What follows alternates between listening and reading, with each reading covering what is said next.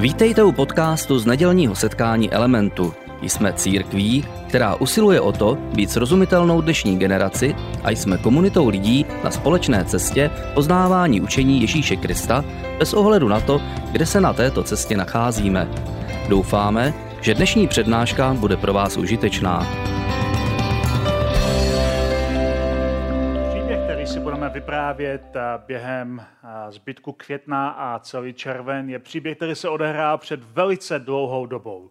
Ale nenechme se smást. Tenhle ten příběh, který se odehrál zhruba tři tisíce let zpátky na přelomu doby bronzové a doby železné, je stále aktuální a stále má co, eh, nám to hodně co říct i v dnešní do, pro dnešní dobu, pro nás, i když žijeme úplně v jiné situaci, v jiné době. Ten příběh, který si budeme vyprávět, je příběh, který je velice barvitý, je drsný, je tvrdý, je hluboký a je velice lidský, a to v tom dobrém i v tom zlém a je to příběh, který je velmi bohatý a čeká nás opravdu několik týdnů skvělého příběhu, ze kterého se budeme moc hodně naučit. A možná by na začátek neškodilo, abych vysvětlil, proč vlastně tenhle příběh je pro nás užitečný. Proč je užitečné, abychom ho znali, abychom ho znali jako křesťané a abychom ho znali jako lidé dnešní doby. Tak možná začnu tím druhým. Jako lidé dnešní doby je ten příběh pro nás velice důležitý z různých důležitých důvodů. Například, nejsme zase o tolik lepšími lidmi, než byli lidé ve starověku nebo dokonce pravěku. Samozřejmě žijeme v době, kdy máme mnohem větší znalostí o globálním světě. Známe širší souvislosti, víme o věcech, které lidé ve starověku a pravěku neměli ani tušení. A víme o hodně věcech. Na druhou stranu to neznamená, že známe svět skutečně lépe. Víme globálně šířeji o mnoha věcech, ale ne nutně hlouběji. Také jsme domestikovali pomocí různých zákonů a civilizaci do docela pohodlné a velice bezpečné společnosti. Kdybychom se dívali, do, kdybychom měli nějaké takové brýle do, do minulosti a podívali se na přelom pravíku a starověku, jak žili lidé, tak bychom byli šokováni, jak násilný svět to byl. A byli bychom šokováni, jak lidé se zabíjeli pro každou malou věc. Byli jsme šokováni, jak mnoho krve teklo v těchto těch dobách. Na druhou stranu bychom ale neměli podlehat iluzím, že jsme jako lidé o tolik lepšími lidmi. Tento měsíc jsme slavili 75 let od ukončení nejkrvavějšího konfliktu v dějinách lidstva, kdy zemřeli miliony a miliony lidí. Takže zase o tolik lepšími, civilizovanějšími lidmi nejsme. Spíš jsme se dokázali domestikovat po většinu svého času, než se v nás třeba znovu probudí ten pravěký člověk. Odborníci říkají, že pravěký člověk, třeba pravěký lovec, když jsme u toho, měl širší a hlubší a rozmarnější znalosti svého okolí, než má většina dnešních lidí. Dokázal přežít v prostředí, kterému bylo nepřátelské a měl o světě, který ho obkupoval, mnohem větší a lepší znalosti, než má většina lidí z nás. A dokonce, když se podíváme i do starověké literatury, tak zjistíme jednu zvláštní věc, že lidé v té doby měli sice jiné kulisy, kdy se odehrávaly jejich příběhy a používali jiné nástroje, neměli moderní technologie, jako máme dneska my, ale otázky, které řešili, existenciální otázky a různé konflikty a problémy, které řešili ve svém životě, byly velmi podobné konfliktům, problémům a otázkám, které řešíme i dnes ve 21. století. Takže zjistíme, že řešili otázku svého významu, aby zanechali nějaký odkaz. Řešili různé rodinné konflikty, nečekané překážky, které se jim stavily do cesty. Řešili píchu, která praměnila z jejich úspěchu, z toho, že se dostali na vrchol. Řešili pracovní spolehlivost nebo nespolehlivost. Řešili různá hloupá rozhodnutí, do kterých se dostali nebo které udělali pod tlakem.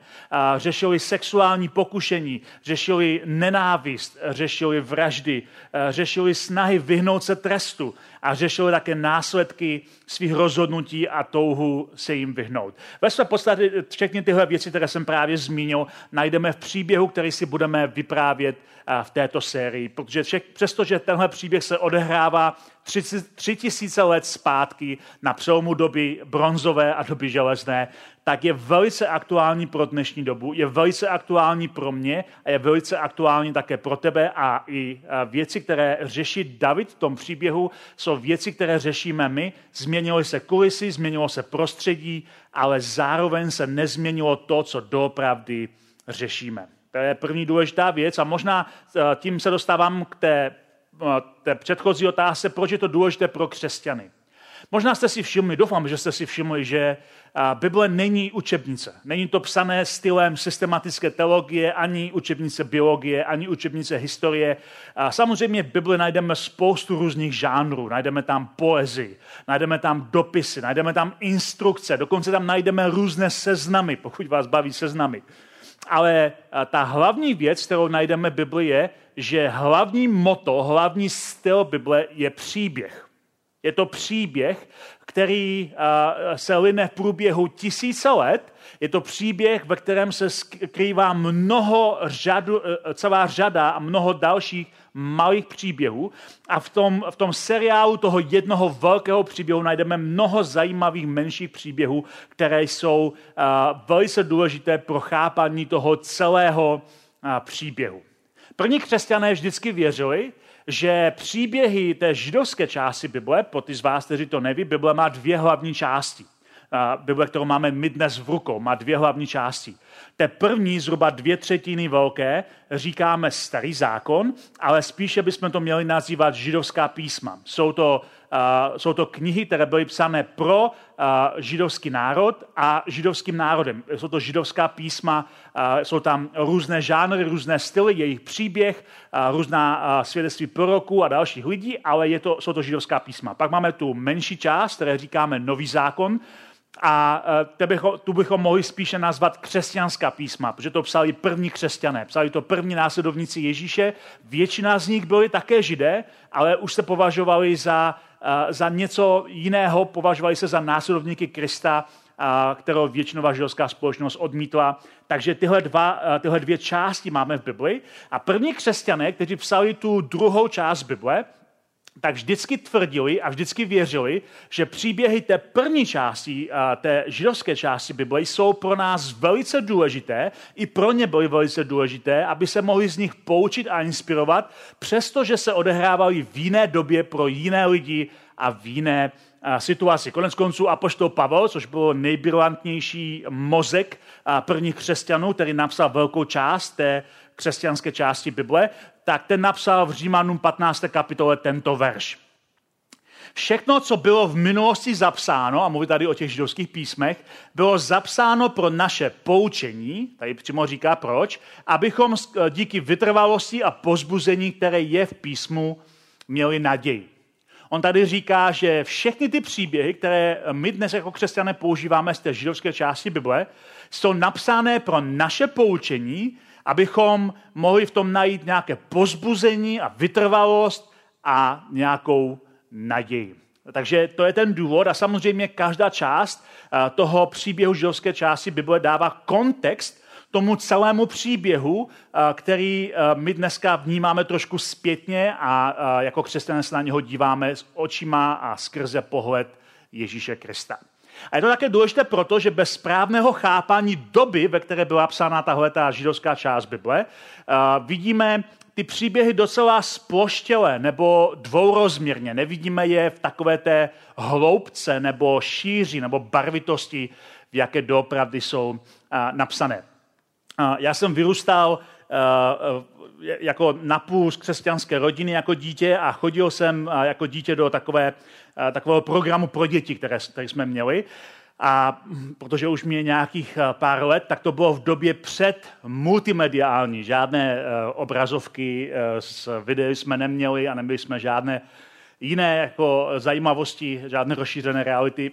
Naše náš způsob, jak jsme se učili biblické příběhy, bylo to, čemu se říkalo flanelograf, což pro ty z vás, kteří to slovo nikdy neslyšeli, byla to prostě nástěnka z flanelu, na které se lepily dvourozměrné postavičky. Takže si to představte, to byla taková nástěnka, na tom se nalepily ty dvourozměrné postavičky a ten učitel nám jako dětem vysvětloval ty příběhy hlavně z toho starého zákona, ale i z nového zákona a vysvětloval nám pomocí těch obrázků, kterými hýbal na té flanelové tabuli. Bylo to strašně zábavné. Dneska by se tomu podle mě lidé zasmáli a možná, kdo ví, třeba, třeba to přijde zase zpátky do mody, ale většinu těch biblických příběhů, které jsme se učili, jsme se na neštěstí učili v takové trochu dezinfikované podobě.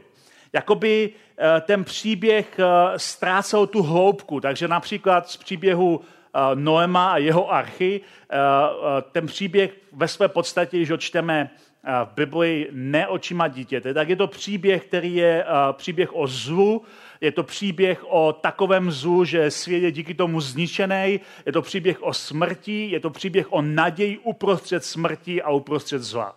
Je to docela temný příběh.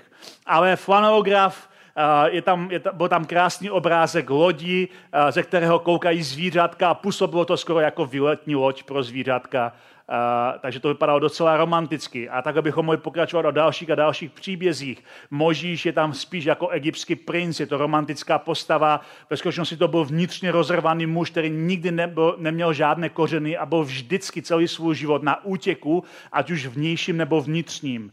A, a takhle všechny ty postavy ztracely trošku hloubku, dokonce i Ježíš na tom flanografu vypadal tak dvourozměrně, vypadal, neustále se tvářil stejně, vypadal, jak by byl trošku nadopovaný antidepresivy. Zkrátka byly to 2D postavičky a podle toho to také vypadalo. A stejně tak vypadal i příběh uh, Davida.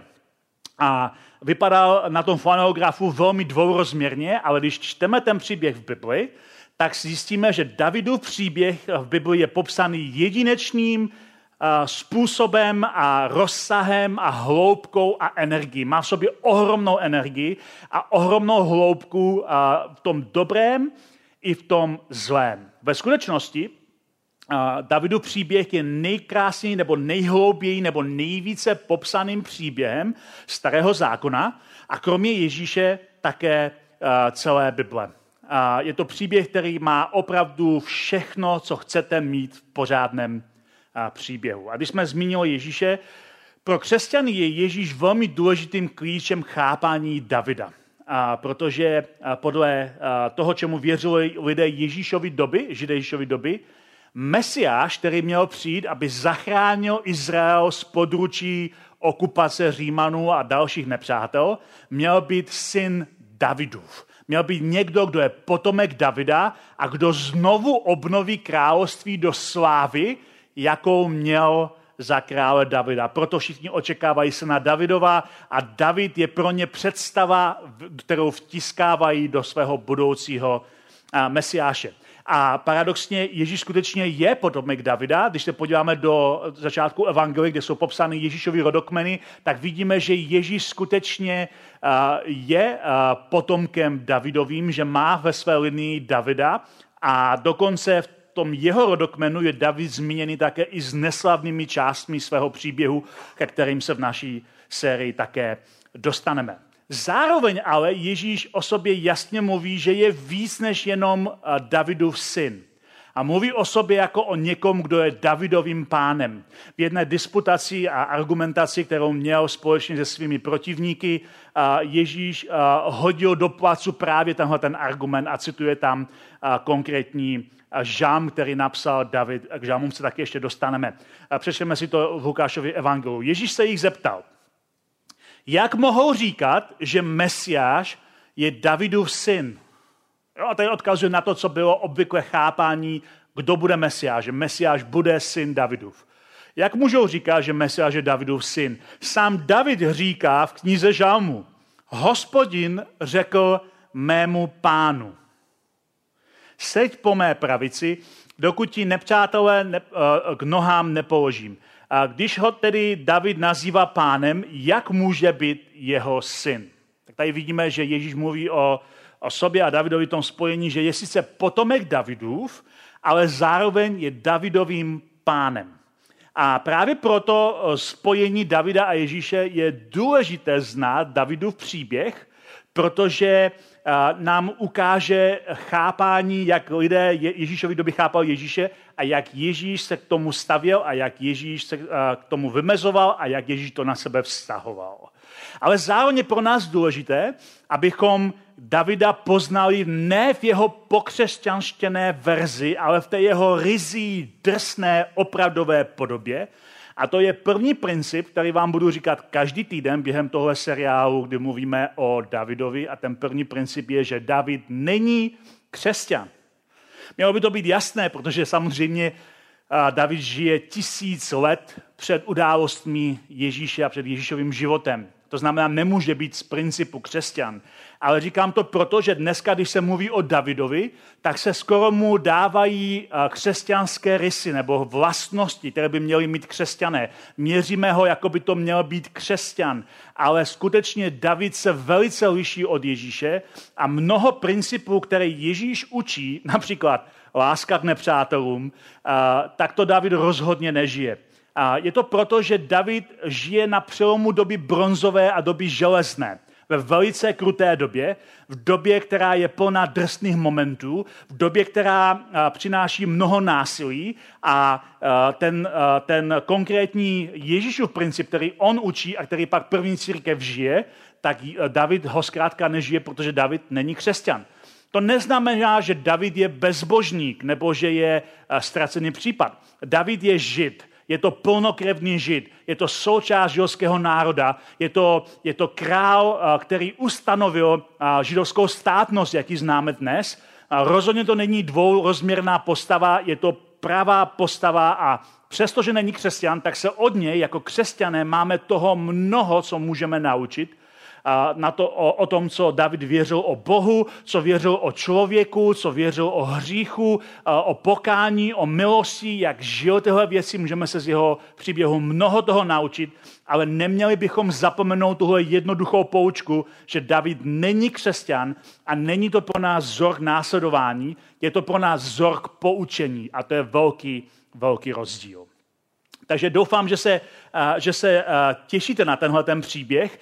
A přestože David v tom příběhu má spoustu, ale opravdu spoustu takových velmi i temných momentů, tak později apoštol Petr, což byl jeden z hlavních vedoucích té první církve, ve svém kázání, které je zachyceno stejným autorem Lukášem, ale v knize skutků druhé části jeho spisu, kdy mluví o církvi, tak on tam cituje Petrovo kázání, ve kterém Petr říká tyto věci. Říká tam, po 40 letech však pozdvihl za krále Davida, o němž vydal toto svědectví, a to je pro nás důležité. Našel jsem Davida, syna Jišajova, muže, podle mého srdce, on mi vyplní všechna přání. Petr s plnou znalostí Davidova příběhu, Petr s plnou znalostí Davidových vítězství i Davidových selhání, Petr s plnou znalostí temných stránek Davidova příběhu říká, že přesto všechno David je muž podle božího srdce. A to znamená, že v jeho příběhu je něco víc než jenom soupis události, že je tam nějaký vnitřní charakter, nějaké nastavení, ze kterého se máme a můžeme naučit a poučit pro svůj vlastní život. Slovy Eugena Petersona, ten řekl, Davidův příběh nám neukazuje uhlazený ideál, ale hrubý potenciál lidskosti s drsným povrchem, pod kterým vidíme formování lidskosti, to znamená boží přítomnosti uprostřed zemitých lidských podmínek. A to se mi líbí, tenhle ten, tenhle ten výrok, že v Davidově příběhu vidíme, jak se formuje opravdová lidskost, to znamená boží přítomnost na zemité, v zemitých podmínkách, v zemitém člověku. Davidova důležitost spočívá v jeho svědectví o Bohu, protože vlastně, když se díváme na jeho život, tak celý jeho život byl konfrontace s Bohem. A je to pro nás důležité také z toho důvodu, že paradoxně pro křesťany dnešní doby je snažší věřit v Ježíše jako Boha, než v Ježíše jako člověka. Je snažší pro nás věřit v nebeské než pozemské. Je snažší si idealizovat Ježíše do Boha, než ho vidět také jako plnokrevného člověka. V Davidově příběhu se učíme to, co tady říká Peterson, že nacházíme Boha uprostřed naší lidskosti, která může být dobrá nebo zlá a často je oboje. Takže těšíte se na Davidu příběh, pojďme se podívat na začátek jeho příběhu, abychom si ilustrovali první důležitý princip který, dnes, který si dnes povíme. Celý ten Davidův příběh začíná mnohem dřív, než se David narodí.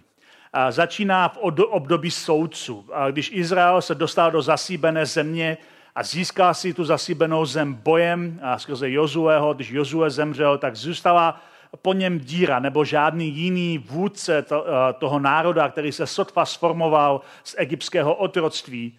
A ti soudcové, kteří přicházeli na scénu, byli takové zvláštní postavy. Byli to něco jako kmenoví náčelníci, kteří ale si neuzurpovali na sebe titul krále Izraele. Spíše eh, to bylo s vědomím, že oni jsou jako náčelníci kmenů, ale Bůh eh, sám je králem Izraele. Jenomže tahle ta varianta zřízení se moc nepovedla.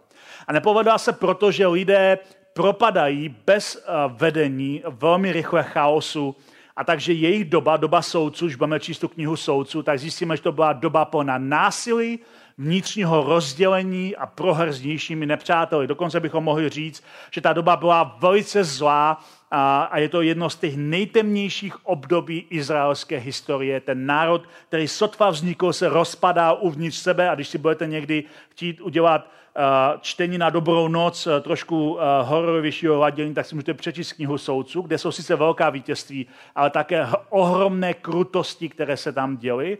Takže celá ta kniha soudců končí velice smutným veršem, který je pro nás důležitý k chápání toho, odkud David pochází. A ten verš je napsaný v soudcům 21 25 a je tam napsáno, Izrael byl tenkrát, tenkrát bez krále, každý si dělal co chtěl.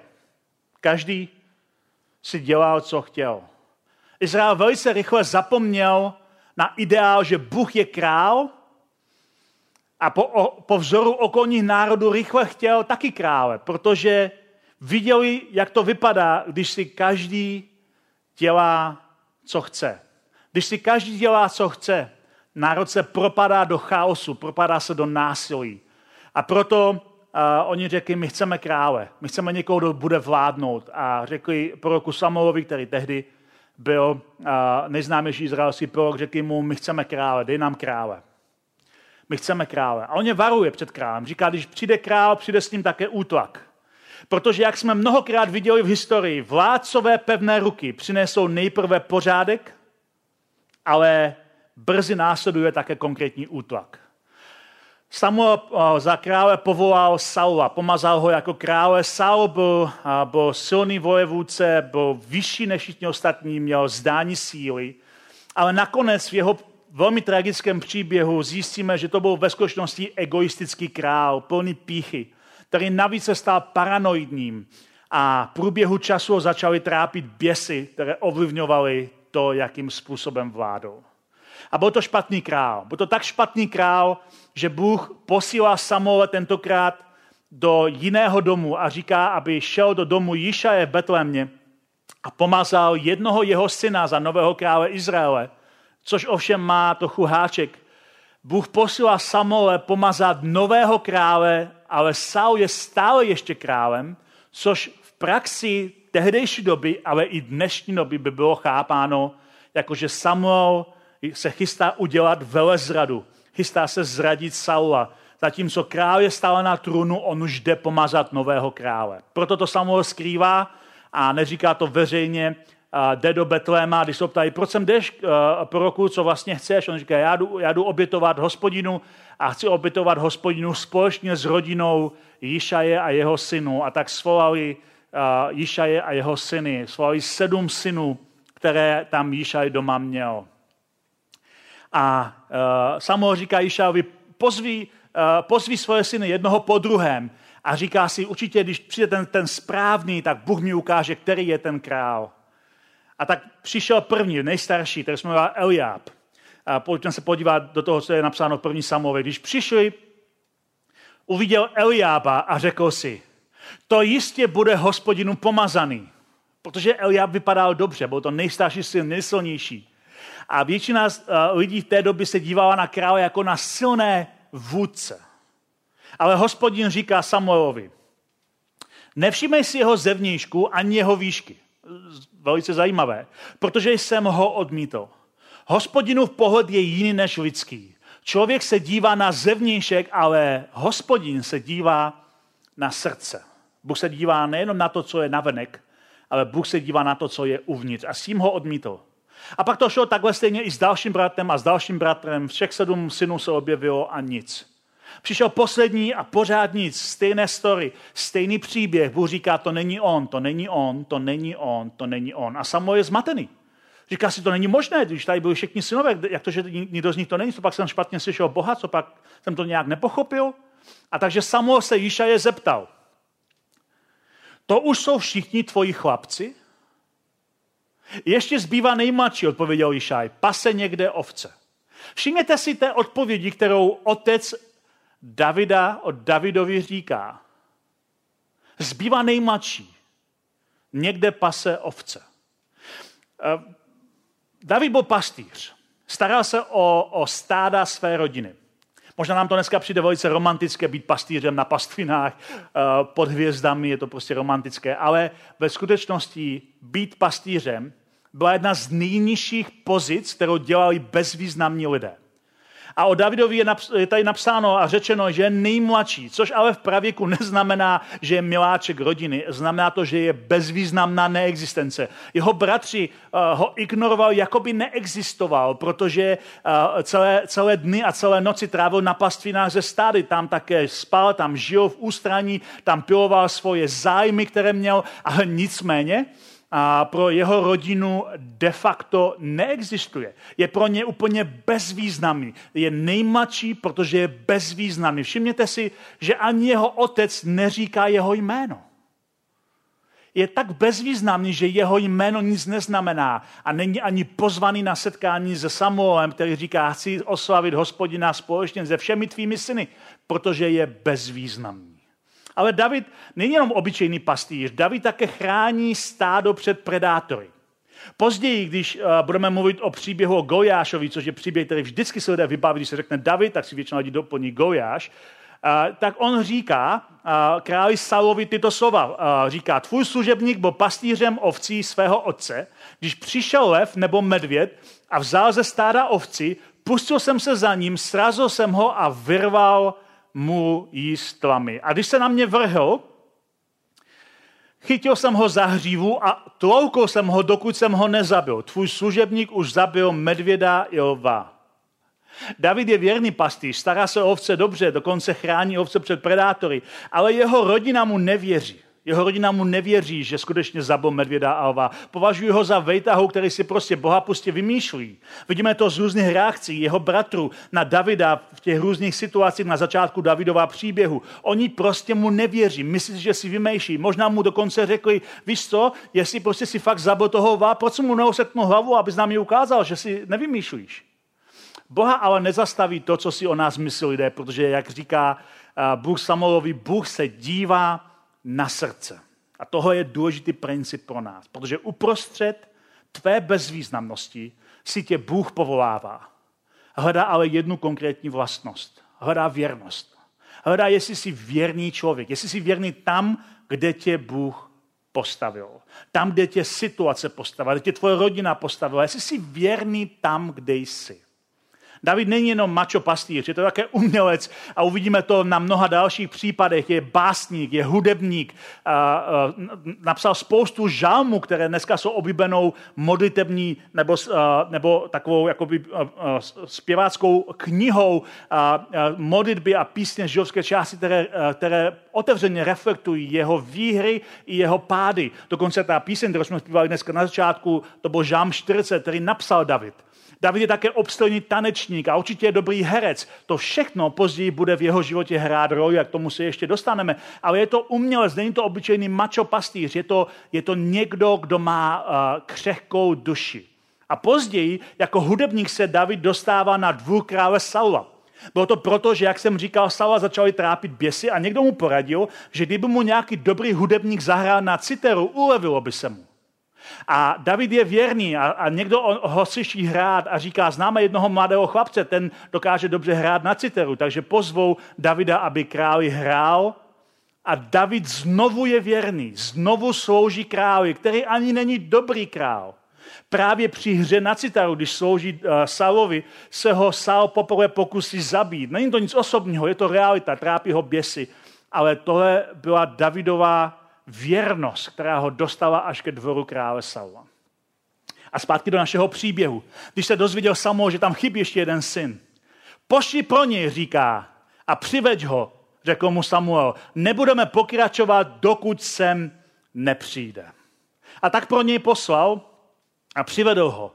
Byl to zrzek s krásnýma očima a pěkně urostlý. To je on, řekl hospodin, vstaň a pomaž ho.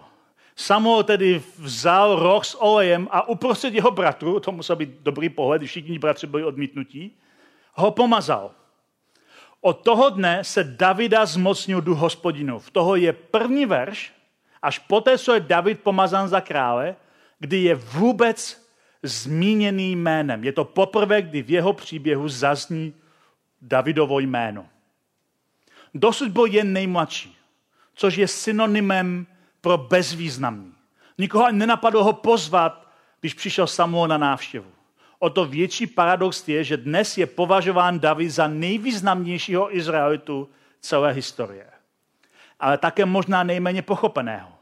Protože se zdá, že se neříká celý příběh. Když se řekne David, většina lidí si doplní Goliáš. A mnoho křesťanů tam doplní skoro nějaký prototyp křesťanského světce.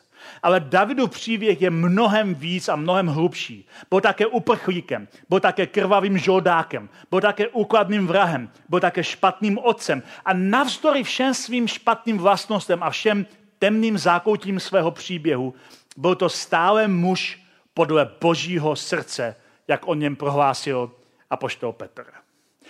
Dnešní téma je, že Davidův příběh je o vyvolení z hluboké bezvýznamnosti. Když Davida Bůh povolává, David je tak bezvýznamný, že nikdo ani pořádně nezná jeho jméno. Jeho jméno se v tom příběhu objeví až poté, co je pomazán za krále. A přesto jeho jméno se stalo jedno z neznámějších jmén vůbec v celé Bibli. Od této chvíle ve zbytku starého zákona je zmíněn více než 600, 600 krát a v novém zákoně je zmíněn další 60 krát. Je to jedno z nejzmínovanějších jmen vůbec v celé Bibli. A to nám ukazuje jeden důležitý princip pro nás.